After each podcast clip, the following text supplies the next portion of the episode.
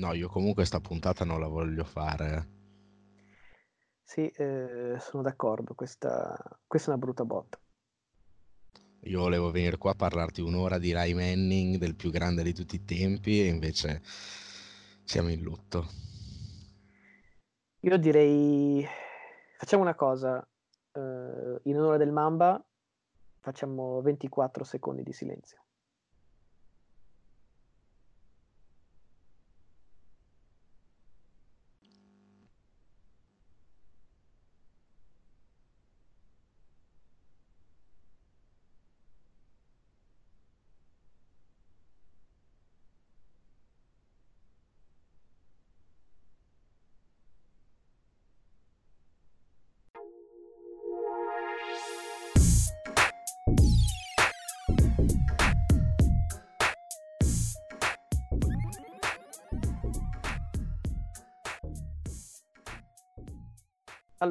Siamo arrivati a questo punto alla terza puntata e non ci siamo ancora presentati, questo è chiaramente un errore nostro.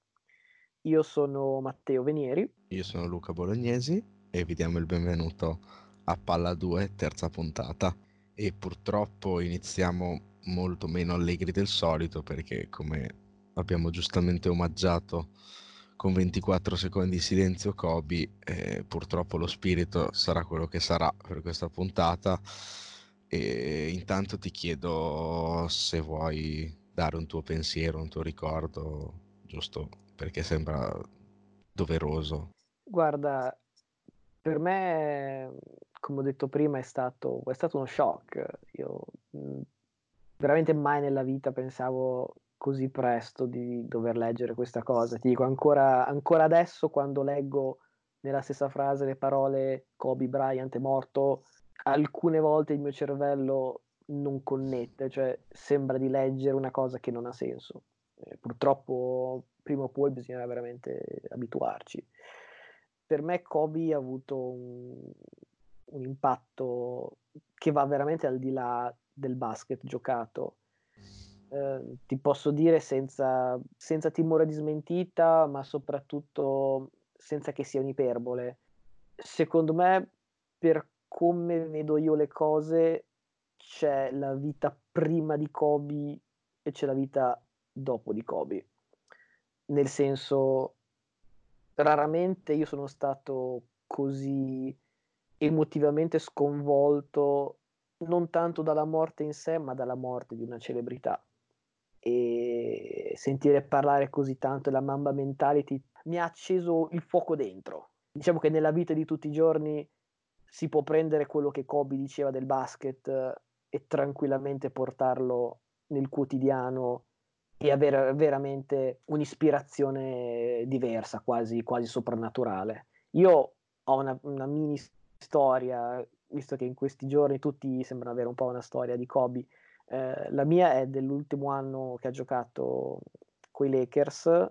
Io, come ora, ero a Boston e il calendario aveva i Lakers eh, per l'ultima volta al Garden il 30 dicembre.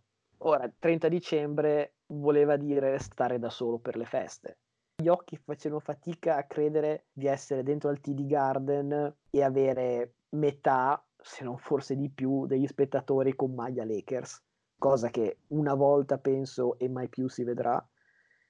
E soprattutto, specie dei minuti finali, partita punto a punto, tutto il Garden che cantava Kobe Kobe. Ecco, è uno di quei momenti che non dimenticherò mai e se me lo avessi chiesto anche una settimana fa qual è la mia partita in assoluto preferita di basket mai vista, ti avrei detto quella partita lì perché vedere Kobe giocare dal vivo, sapendo che era la prima e l'ultima volta, sapendo anche che era la sua ultima volta a Boston, così tanti significati, così tanta, così tanta importanza al momento, è un giorno che, che non dimenticherò mai giro la domanda anche a te se hai un pensiero su Kobe. Ma personalmente eh, mi unisco al tuo ricordo che hai collegato alla Mamba Mentality e a quello che ha significato non solo per me ma per penso una generazione intera di sportivi prima di tutto e anche di non sportivi, proprio il modo di affrontare la vita volendo sempre, sempre, sempre il meglio da sé e dagli altri. E sicuramente è un giocatore che rimarrà per sempre come un simbolo, eh, qualcosa ha lasciato ed è molto scioccante comunque una botta del genere perché ovviamente ti aspetti che succeda a una certa età, ma uh, così a breve e così improvviso non era, non era certo preventivabile. E personalmente non ho, non ho un ricordo suo particolare, non è certo mai stato il mio giocatore preferito, però appunto mi ha sempre trasmesso qualcosa nel modo di affrontare le cose. Io condivido questo modo di affrontare le cose, di cercare di farle sempre nel modo migliore possibile.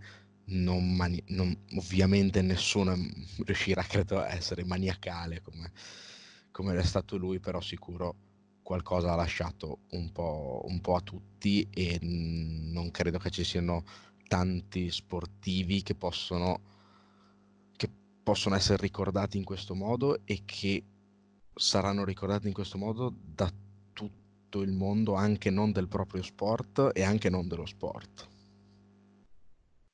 Tributato questo nostro doveroso omaggio a Kobe, passiamo ora a parlare del Super Bowl 54. Questa domenica Kansas City Chiefs e San Francisco 49ers si sfideranno a Miami per il Lombardi Trophy. Parto chiedendoti quali temi sono più interessanti e quale credi sarà il risultato finale credo che sarà una partita difficilissima da decifrare. Secondo me è uno dei Super Bowl più close degli ultimi anni e non close tanto perché potrebbe finire all'ultimo possesso, ma close nel senso che può succedere un po' di tutto ed è difficile da prevedere.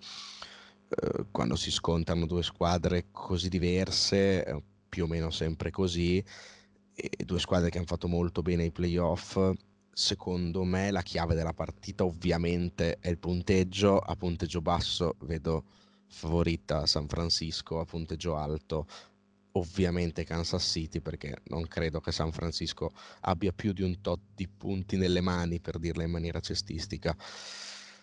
È chiaro che secondo me il running game di San Francisco non potrebbe cioè, non potrà essere così devastante come lo è stato, anche perché Kansas City ha dimostrato contro Tennessee di poter preparare la partita in questo senso. E la chiave vera, secondo me, della partita è cosa Jimmy G riuscirà a fare nei possessi, diciamo, decisivi, perché in caso di partita punto a punto, alla fine dovrà farla lui la giocata per vincere la partita. Potrebbe anche farla perché non so se vi ricordate che quando è arrivato a San Francisco le prime 3-4 partite che ha fatto ha fatto tutte game winning drive o robe simili quindi mm, potrei anche nonostante sia sfavorita da, da Vegas di un punto e mezzo circa potrei prendermi anche la sorpresa anche se piccola di San Francisco se devo sparare una cifra, ti dico, io non vedo sa- come San Francisco possa fare più di 28 punti, eh, ne prendo 26, diciamo San Francisco 26, Kansas City 24, per farla colorita con uh, game winning field goal di Kansas City bloccato, così per uh, farla molto, molto bold prediction. Eh, non è, non è esattamente un'affermazione controversa ritenere il Super Bowl dello scorso anno abbastanza noioso. Io non sono esattamente dell'idea che sia proprio il più brutto della storia o compagnia varia, però oltre a non avere visto grandi giocate, la gente è proprio stufa di vedere Brady vincere. Quindi, secondo me, al di là del punteggio basso, vedere ancora Brady felice se non sei tifoso dei New England Patriots. Di base dici brutto Super Bowl. Cioè. Ed è per questo che appena i Patriot sono usciti, come dire, sono volati tappi di spumante più o meno in qualunque città, perché quest'anno almeno vedremo un Super Bowl con facce nuove. Non ci sarà più Brady, non, non ci dubbio. sarà più Belichick. Chiaro, c'era comunque nell'aria l'idea di vedere un Lamar Jackson, appunto un Mahomes, eh, poteva essere un ritorno di Rogers o Breeze che comunque non faccia nuova, ma comunque era da un po' che non si vedevano in quel palcoscenico, chissà se si vedranno ancora, mi viene da dire. Però comunque abbiamo Patrick Mahomes. Allora, siccome io sono assolutamente committato ad averlo definito il nuovo GOAT, io continuo a stare sul, sul, carro dei vincitori, come dicono da queste parti, e quindi ehm, diciamo che la mia argomentazione pro Kansas City ehm, è praticamente al 90% centrata sul fatto che Mahomes dominerà per forza di cose sarà l'MVP in questo senso e compagnia bella. Ora sono assolutamente d'accordo sul tuo punto fra punteggio alto, punteggio basso, chi è favorito e chi è sfavorito. Onestamente credo che la chiave della partita, è chiaro che ci sarà magari un X Factor eh, che può essere un giocatore che non avevo mai visto, che può essere una fake eh, così un po', un po' random, però credo che la costante della partita, così come è stata la costante delle ultime due stagioni, sarà Mahomes. Lui ha in questa post-season 307 yard di media, 8 touchdown e uno corso, 0 intercetti e un rating medio di 127.5 Chiaramente la difesa di, di San Francisco pone la minaccia probabilmente più grande della carriera, detto che anche la difesa di Belichick eh, gli ha dato da pensare, detto che comunque l'ha frantumata, poi se, se, l'anno scorso non è arrivata al Super Bowl non è colpa sua, diciamo. Eh, chiaramente la difesa di San Francisco eh, ha tutte le carte in regola, potrà fare quello che Tennessee o non ha potuto o non ha voluto, questo è un altro discorso, eh, fare eh, nel championship, ovvero portare pressione. Non è obbligatorio da parte dei, dei 49ers blizzare o fare cose strane, basterebbe eh, sulla carta Bosa eh, e i compagni di merende una forma rush per tutta la partita per mettere Mahomes in difficoltà. La mia idea è che le armi a disposizione di Mahomes sono veramente devastanti e puoi raddoppiare uno, puoi intrappolarne un altro, ma qualcosa viene fuori. Quello che è il mio dubbio è sulla difesa. Ora, da quando quest'anno è arrivato un nuovo coordinator, la difesa è migliorata. C'è un piccolo dato, eh, è, molto, è, stata molto celebrata la difesa di, di Kansas City, per, soprattutto per la seconda parte di stagione. 11 punti e mezzo subiti nelle ultime 6 di regular season. Il problema è che gli avversari sono anche stati, come dire, non di grande livello. Ai playoff i punti subiti sono 27.5, soprattutto con due crateri contro, uh, contro, contro i Texans da andare poi a scalare. Non è assolutamente detto che questo potrà essere replicato contro i Niners. Ecco, al di là del punteggio, se i Niners vanno avanti sul 10 a 0, non, non li do per morti i, i, Chiefs. Ecco, però se già partiamo con un 17, mm, non la vedo bene. Perché il fatto di poter avere un running game costante, tenere Mahomes con pochi drive, ecco, in questo senso male. Quindi sì, in attacco vita-morte tutto dipende da Mahomes, però la difesa deve anche permettere a Mahomes di poter stare in campo, di poter dominare. Dico Kansas City 31 a 28, ma come dire, mh, mm, non mi sento di, di, di, puntare neanche i centesimi che ho in tasca su questa cosa qua. Eh, mh, mm, mi sembra una buona analisi, diciamo che ci sono tanti fattori pro uno e pro l'altra squadra. A me, sinceramente, come paragone potrebbe ricordare un po' il Super Bowl di Rodgers contro gli Steelers e in cui Rodgers dominando comunque arrivò, insomma, Pittsburgh ha avuto la palla per, per giocarsela contro una grande difesa. ci sono un po' di, di fattori paragonabili. Per me un punto a favore di Kansas City è che è una squadra un po' più esperta, cioè una squadra che già, c'è già stata, diciamo, al championship, c'è già stata sotto, cioè ha già avuto il momento di follia perché capita comunque la partita che ti gira storta, il fumble brutto, ce l'ha già avuto ed è riuscito a superarlo. Tutte le grandi squadre hanno un momento di difficoltà e riescono a superarlo. È meglio averlo all'inizio contro squadre scarse perché riesci a superarlo che alla fine. San Francisco è, ha vissuto un po' sempre nella bambagia quest'anno e d'altro canto ha sempre fatto fatica in difesa contro i QB. A mio avviso Lamar Jackson per quanto tanti limiti li avrebbe tritati, cioè li avrebbe mandati nei matti. Eh, Mahomes è mobile, non così tanto, però è mobile e quindi potrebbe sopperire diciamo a quello che Rodgers non è riuscito a fare perché come abbiamo detto anche nella settimana scorsa non è più mobile come una volta e quindi potrebbe estendere le azioni e quando si estendono le azioni secondo me la secondaria di, di San Francisco non è così solida come, come dà da vedere. Detto ciò, punteggi così alti al Super Bowl non li ho visti così tante volte, neanche quella volta lì, se non ricordo male, Rodgers ha vinto facendo 28 punti.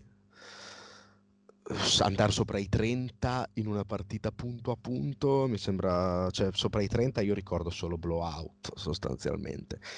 E per quello che dicevo, richiamo un po' quello che dicevo prima, secondo me Kansas City potrebbe fare una vittoria blowout, ma potrebbe nel punto a punto rischiare se Garoppolo si dimostra clutch, diciamo.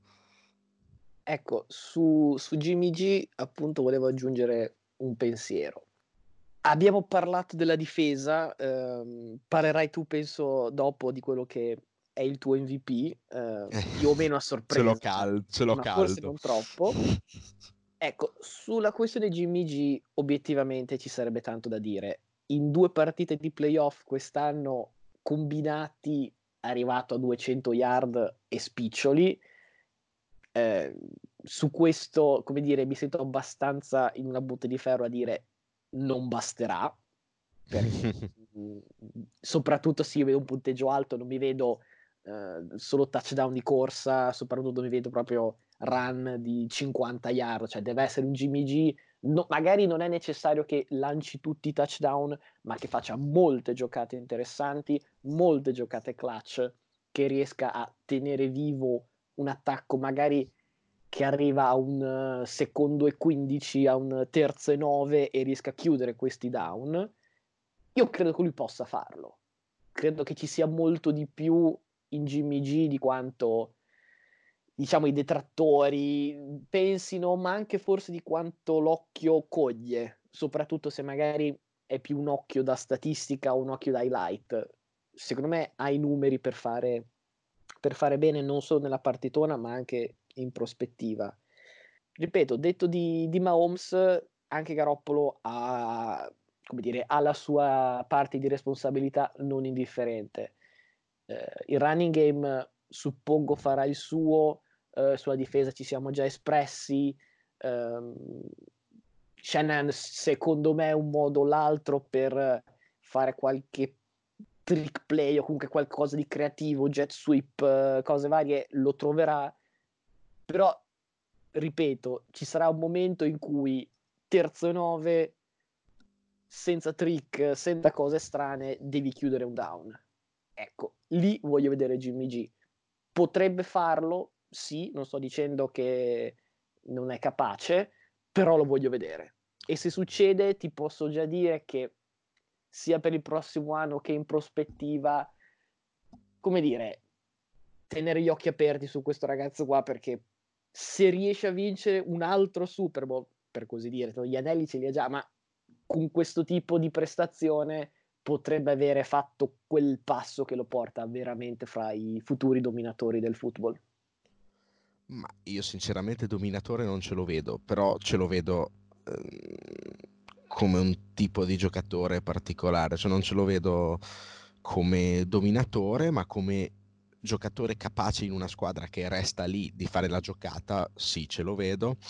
E io penso che Kansas City per quanto non concederà tanto sul gioco di corse e non concederà tanto a livello di big play secondo me potrebbe essere abbastanza porosa sulle azioni da 10 yard, 5 yard, lanci corti. Se San Francisco, ed è una squadra di questo tipo, è capace di costruire eh, dei giochi per piccoli guadagni che magari poi diventano anche grandi after catch, ma insomma eh, Jimmy G mi sembra ottimo in questo tipo, in questo tipo di letture. I giocatori per, per fare male ce li ha, per questo ne approfitto e mi gioco il mio MVP a sorpresa, visto che ho preso San Francisco, mi prendo MVP George Kittle, che è secondo me assieme a Kelsey uno dei due migliori tight della Lega appunto e è stato abbastanza quiet questi playoff e come al solito secondo me quando arrivi al Super Bowl e hai un giocatore tra i top che è stato quiet occhio perché se non preparano la partita bene questo li fa a fette proprio sui lanci tra le 5 e le 10 yard. Potrei immaginarmi un 8-9 ricezioni per 100 yard e almeno un touchdown. Potrebbe essere il palliativo che va un po' a sopperire quando il running game magari invece di fare eh, il, il, primo down che guadagni 7 yard fai il primo down e guadagni una c'hai il secondo e 9 e lancio da 8 yard a Kittle potrebbe salvare dopo ti metti nella solita situazione del terzo e 2 terzo e 1 che è quella in cui vuole essere San Francisco. Per me eh, diciamo, la mia scelta a questo punto è committed. Eh, mi vedo un Mahomes che ha... Meno altra... creativo, sicuramente Beh, meno creativo. Ma perché obiettivamente sì, mi puoi tirare fuori un Kelsey, mi puoi tirare fuori un Tyreek Hill che a livello umano lasciamo perdere, quindi non è che gli auguri troppo. eh, secondo me, ma, cioè, se vince Kansas City penso al 99% Mahomes MVP, me lo vedo, ho detto 31, ero, ero molto tentato di dire 35 perché cioè, mi vedo proprio tutti i punti uh, di, di, Kansas City passare dalle mani di Mahomes, 35 mi sembravano troppi, uh, anche perché volevo, mi immagino una partita punto a punto e San Francisco più di 28 mi, mi faccio fatica a immaginarli. Siamo in due. Co- eh, però mi vedo, mi vedo un Mahomes MVP e a questo punto poi la questione GOT, come dire. E eh, basta. Avanti fino al 2050. No, detto che io sono quello che l'anno scorso aveva fatto questa considerazione semi-virgolettato mio, vabbè, ma se vince New England è impossibile che non sia MVP Iti. Quindi, occhio. Però sono d'accordo con te di base, se vince Kansas City è di base ma non perché, perché per vincere ha bisogno che Mahomes faccia la prova da MVP, mentre l'anno scorso forse questa è una cosa che non avevo considerato, che eh, i Patriots potevano vincere anche senza Brady che gioca da MVP.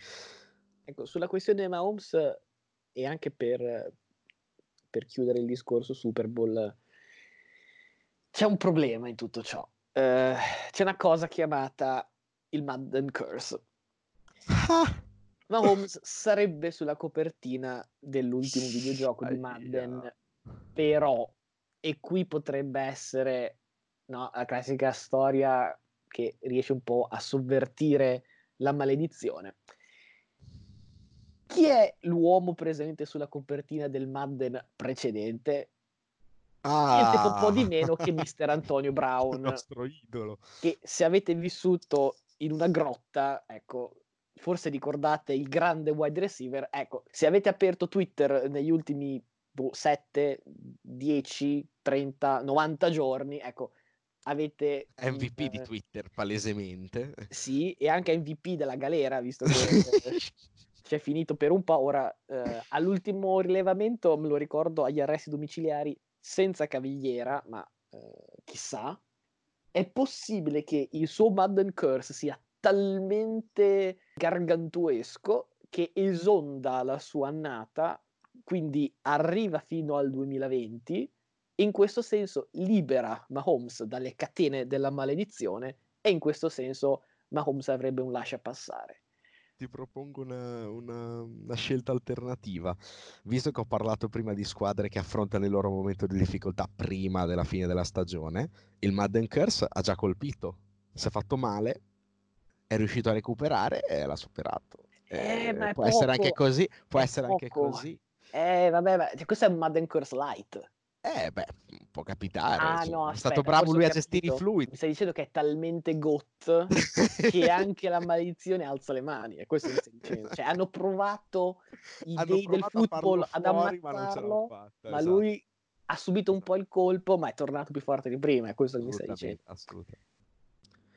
Beh, allora passiamo a a questa cosa che avevamo preparato, che vi abbiamo promesso, insomma, settimana scorsa, che la nostra tradizione personale è un po' fusa a una tradizione americana. La nostra tradizione personale nasce, penso, una miriade di anni fa, non so neanche contare quanti, quando fra di noi ci giocammo il famoso dollarone o, o il caffè italiano sul punteggio esatto che avrebbe fatto Andrea Bargnani la notte, quindi adesso non so dire quanti anni fa, ma sicuramente era il periodo in cui Bargnani faceva dei punti veri. Mi ricordo che ho indovinato io con 27, quindi faceva veramente delle prestazioni importanti. E unita alla tradizione americana in questo caso, che è quella delle side bet, uh, bet collaterali al Super Bowl che trattano, diciamo, non solo di quello che succede nella partita, ma anche quello che succede al di fuori. Gli americani sono soliti fare una lista di 40-50 bet che riguardano le pubblicità, lo show, il colore del Gatorade, ma anche numero di yard di un giocatore, penalità time out, cose del genere. E noi adesso abbiamo fatto una breve raccolta per fare un giochino tra di noi in cui sceglieremo, sceglieremo le risposte e vedremo poi al prossimo giro chi ne ha indovinate di più. Quindi insomma ci, vai a illustrare un po' tu cosa hai, cosa hai cominciato a selezionare tra le miliardi di bet possibili. Sì, fammi anche ricordare il fatto che il nostro dollarone è totalmente metaforico, cioè non, non c'è mai stato un passaggio né di dollari diciamo né no al azzardo. Ecco, allora la prima, ehm, diciamo anche in ordine proprio di tempo, è la durata dell'inno. A Cantaro sarà Demi Lovato. Abbiamo pensato di fare un over-under due minuti. Io mi prendo l'under, quindi a te l'over. Eh, a me l'over, ovviamente, ricordando questa piccola statistica che ho letto per sbaglio che l'ultimo inno cantato da Demi Lovato nel match, mi pare, tra McGregor e, e Mayweather di pugilato durò abbondantemente più di due minuti, ma le sue precedenti esibizioni all'esterno sono durate di meno. Comunque, volentieri mi prendo l'over e spero che tiri degli acuti lunghi 30 secondi.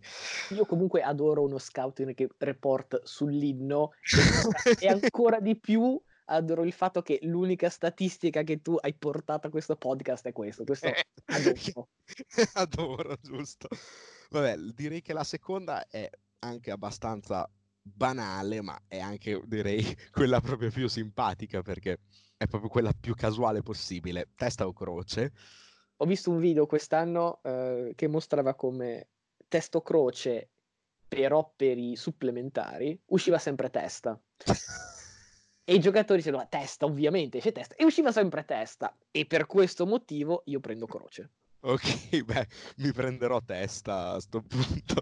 Penso che questa sia proprio. Ah, comunque adoro anche il tuo scouting report. Su... Però sei favorito, sei favorito se prendi testa. Beh, sicuramente. Eh, è così. Passiamo un po' al numero di touchdown. Abbiamo un over-under a 6,5 siccome io sono il primo che parla di una partita a punteggio alto, ne ho pronosticato una a punteggio alto, mi prendo l'over a 6,5. Eh, volentieri resto col mio under, anche perché notavo adesso che ho sparato un 26 ai 49ers, che è un numero assolutamente sgaffo, per cui numero che prevede tipo una safety o almeno 4 field goal o un ritorno di trasformazione. Quindi diciamo che touchdown potrebbe rimanere under. Ne, nel mio punteggio ne ho messi 5, potrebbero anche essere 6, però mi sembra difficile che vadano due squadre sopra i 30 punti, insomma. Oh, arriviamo alle penalità. Ovviamente parliamo di penalità collettive per entrambe le squadre. C'è un over-under a 10,5, quindi prendo un over. No, no, sono disciplinatissime queste due squadre. Cioè, mm, prendo l'under, anche se 10 sono poche, eh, però anche tu, giustamente, partita a punteggio alto, tante passe interference, io partita a punteggio basso. poche pass interference, poche penalità difensive soprattutto, magari qualche, qualche holding offensivo, ma dai, 7-8. Ecco, andiamo e oltre. Queste, cominciamo, cominciamo, con quelle più, più, più frizzanti. Cioè. Ecco, primo timeout. Questa è una cosa veramente che se uno vuole fare un'analisi può starci Beh, lì per degli anni. Assolutamente Shannon, sicuramente primo timeout al secondo, al secondo snap vede qualcosa che non gli quadra, lo usa. Cioè, io mi prendo San Francisco molto volentieri sul primo timeout io veramente alla cieca mi prendo Kansas City perché non ho idea di una preferenza o un'altra e quindi va bene. Scusa, la prossima è una cosa veramente spettacolare che non abbiamo potuto non mettere, che è, è una domanda sì-no, la palla colpirà il palo? io mi prendo chiaramente il sì e il motivo è presto detto. Il kicker dei Niners, Robbie Gold, è un ex giocatore dei Chicago Bears ed è un aspetto di Kabbalah da non sottovalutare.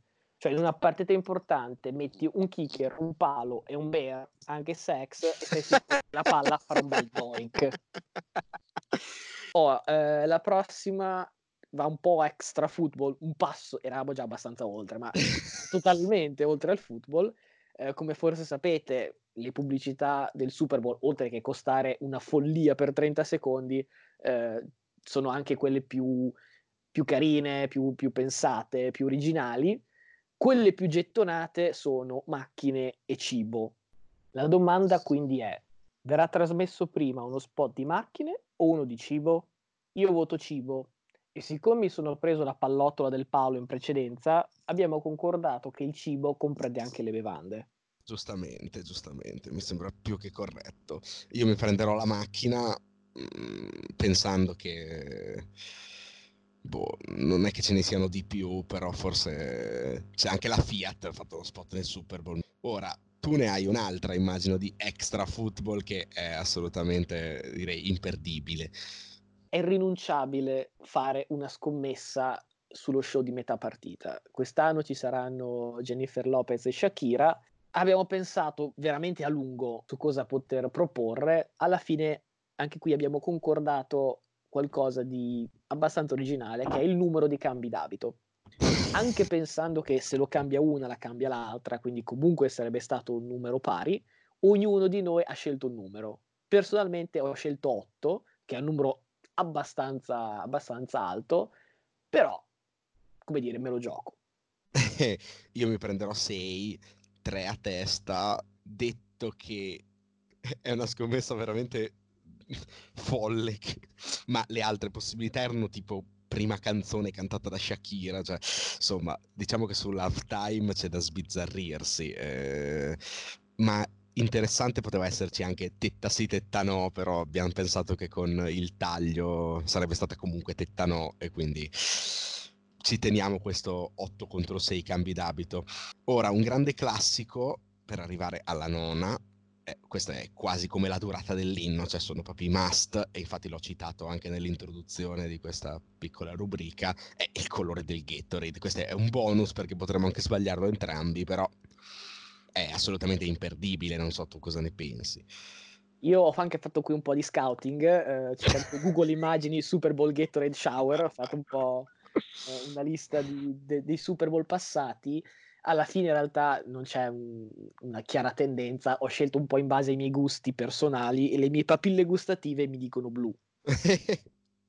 no, posto che io non bevo Gatorade, quindi non posso scegliere in questo senso, però sono stato diciamo indeciso fino all'ultimo tra arancione e lime, che poi sarebbe giallo, immagino, però mi prendo lime perché un po' fresco, siamo a Miami, assolutamente lime. Ecco, sappi che io lancerò la challenge nel momento in cui è giallo e tu mi dici lime che è un po' verdino e quindi challenge e poi faremo un ulteriore controllo in seria perché...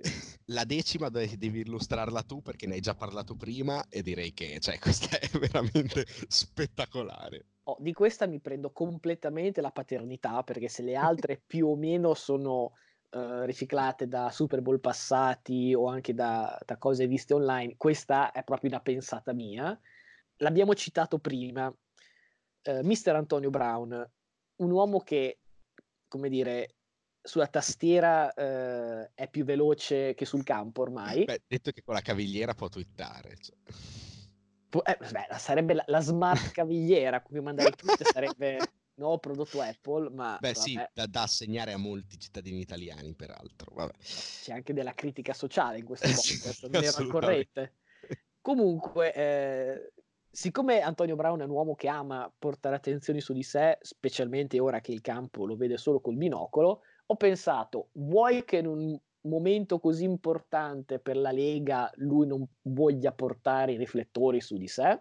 Anche perché, se non ricordo male, lui vive a, a Miami al momento, quindi ecco, ancora meglio sarebbe stata improvvisata di Antonio Brown, tipo che corre nudo sul campo, ma un po' una sorta questo, se vuoi possiamo chiedere a qualche bookmaker se ci fa la quota perché comunque con un dollaro secondo me con questa ne vinci almeno 5-6 mila cioè.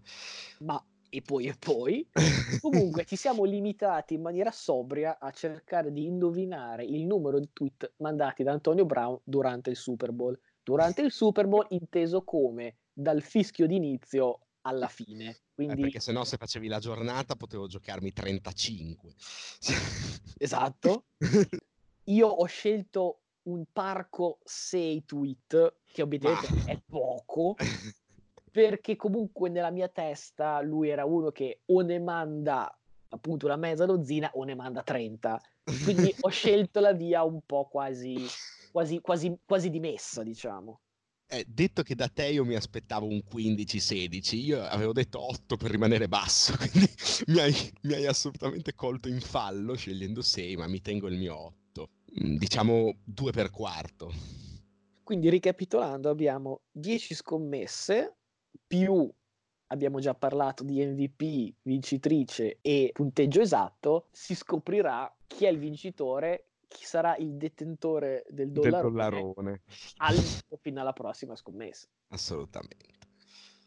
E siamo arrivati, insomma, al ritiro di Lai Manning annunciato mercoledì. Aspetta, aspetta. Mercoledì, ma di che anno? 17, 18?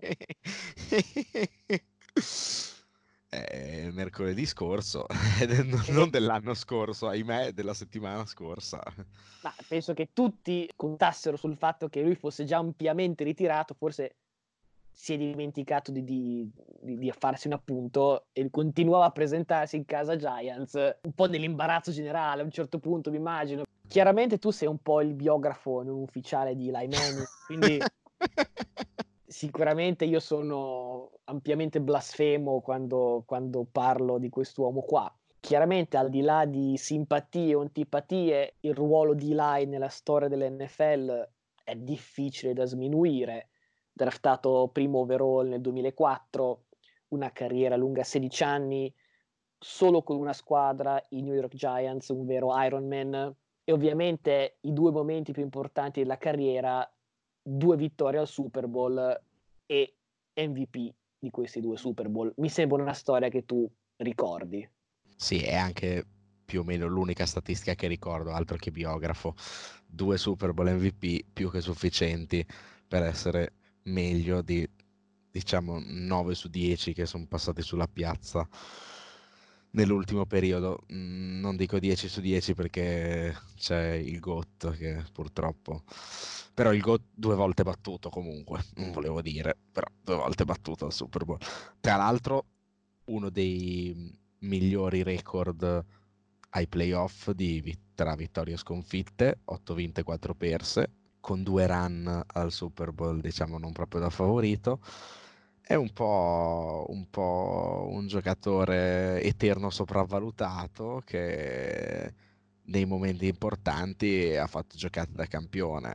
Difficile, difficile inquadrarlo perché non è un giocatore da grandi cifre, o meglio, grandi cifre sia di touchdown che di intercetti spesso in, in partita, però sicuramente un giocatore che nei momenti decisivi è sempre, è sempre emerso, non solo nei playoff, ma anche nelle run per arrivarci ai playoff in quelle stagioni, in quelle stagioni poi culminate nei Super Bowl a me fa abbastanza sorridere il fatto che sia perfettamente in equilibrio, un po' come il coltello di Thanos no, degli Avengers. Record in carriera, 116 partite vinte, 116 partite vinte.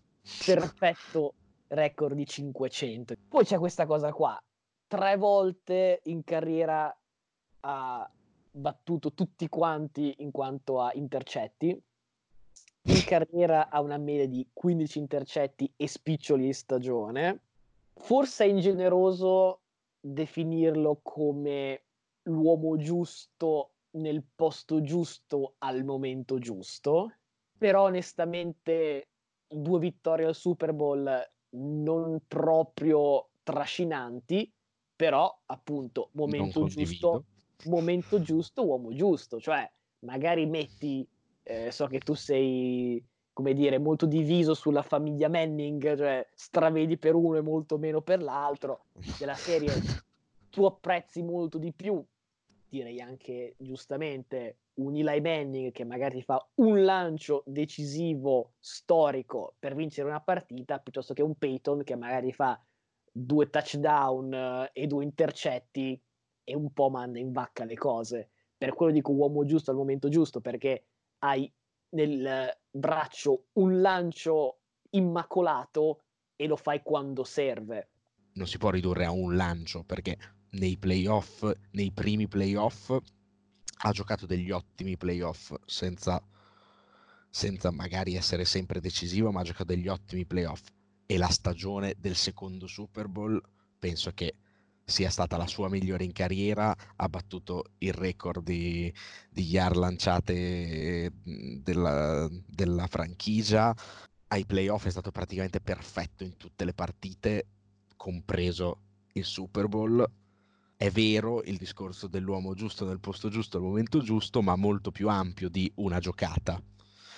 Giocatore da partita importante, capace di fare la giocata quando serve, ma, ma anche comunque di giocare una partita di alto livello quando serve. Sicuramente eh, è uno che ha perso tante partite che non doveva perdere in stagione, mentre magari altri che hanno fanno dei record eh, a destra e a manca di vinte, perse, QB rating, yards lanciate, eccetera, eh, in stagione magari non perdevano mai la partita del cazzo contro, non so, Jacksonville ma poi eh, perdevano sempre ai playoff in qualche modo e non con squadre, non mi venite a raccontare che perdevano perché non avevano la squadra, invece Eli ha vinto che aveva la squadra perché il primo anno quando hanno battuto i Patriots eh, imbattuti al Super Bowl aveva una squadra di tutti rookie, cioè sostanzialmente metà difesa e Steve Smith e de- dei, degli uomini di linea comunque tight end rookie, quindi mm, non certo la, il Dream Team, per esempio quello di Denver, che ha fatto vincere Peyton. Ho una piccola provocazione, molto estemporanea. Se l'helmet catch fosse caduto per terra, quindi hai comunque un Super Bowl, hai comunque un Super Bowl MVP, quanto sarebbe diversa l'opinione generale fra Eli Manning e Joe Flacco? Beh, io temo che se non ci fosse stata l'helmet catch, probabilmente non ci sarebbe stato neanche quello dopo, perché è una questione di fiducia. È ovvio che per battere quel dream team dei Patriots serviva una giocata straordinaria. Non dimentichiamoci che è vero che è una grande ricezione, ma fatto cioè, lui evita tre sec in quell'azione lì e non è proprio non è Russell Wilson, non, non è neanche Lamar Jackson, però evita tre sec, lancia con uno attaccato alla maglietta alla, alla Big Ben Roethlisberger direi, cioè, mm, mi immagino la stessa azione in stagione regolare e lui steso per terra, la classico meme di lui spiantato per terra col casco girato dall'altra parte e questo penso che sia il riassunto della carriera di Lai, cioè in stagione foto da Milhouse eh, per terra bastonato e, e poi ai playoff eh, lancia con la gente attaccata alla, alla maglietta.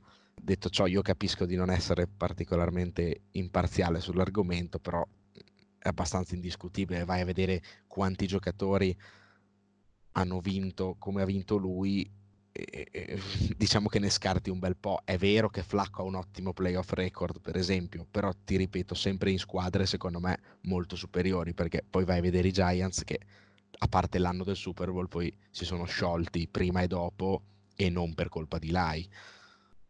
Sì, però tu hai, hai un footwork eh, da Roberto Bolle perché tre quarti della tua risposta è stata su Super Bowl. Preferivo, preferivo, un footwork da Lamar Jackson. Cioè. No, cioè, dai, cercavo qualcosa di un pochino più imbarazzante. Sulle no, punte? Perché, eh sì, perché la mia domanda era più generale, non tanto di un Super Bowl, di un momento, era proprio il quadro della carriera, cioè tu mi dici Ilai una corsa playoff perfetta, la run di Gio Flacco altrettanto perfetta, cioè eh, è stato un momento no. in cui è stato baciato dallo Spirito Santo. Ma no, ma perché Baltimore l'anno, Baltimore l'anno, di Flacco era praticamente fuori dai playoff, ha cambiato l'offensive coordinator a metà stagione. Ilai è partito 5-0 l'anno del Super Bowl del 2011, eh. poi dopo ha avuto la parte centrale di stagione un po' rovinata, ma i record di Cruz, i record di Knicks, eh, i suoi record di quell'anno lì sono fuori discussione eh, quella è stata tutta una stagione sopra le righe dell'attacco. Baltimore, cioè, se lo, devo, lo devo paragonare a Flacco, mi sembra un po' sinceramente un, un po' esagerato. Un po' esagerato anche, toglie, anche volendogli togliere un Super Bowl. Va bene, siamo arrivati alla fine di questa terza puntata. No, però scusa, aspetta, aspetta, stiamo parlando comunque di un QB che ha fatto 37 game winning drives in carriera, 9 in più di un tale Joe Montana, che sarebbe sì, l'altro okay. concorrente con Brady bene, per eh, sì, È interessante, eh, però abbiamo già cioè, ampiamente non parliamo mica di i tempi basta perché eh, lo, lo, lo, abbiamo già citato abbastanza. Eh, piccola preview ah, nella insomma. prossima puntata. Parliamo delle reazioni a caldo del Super Bowl, le scelte dei giocatori per lo Star Game di Chicago e molto altro. Non so se te hai già in mente qualche argomento. No, volevo parlare un attimo di Lai che comunque non, no, vabbè, può essere ridotto a un QB. Così. Non puoi ridurmelo così, almeno permettimi di citare una poesia. Canta mio diva del peli dei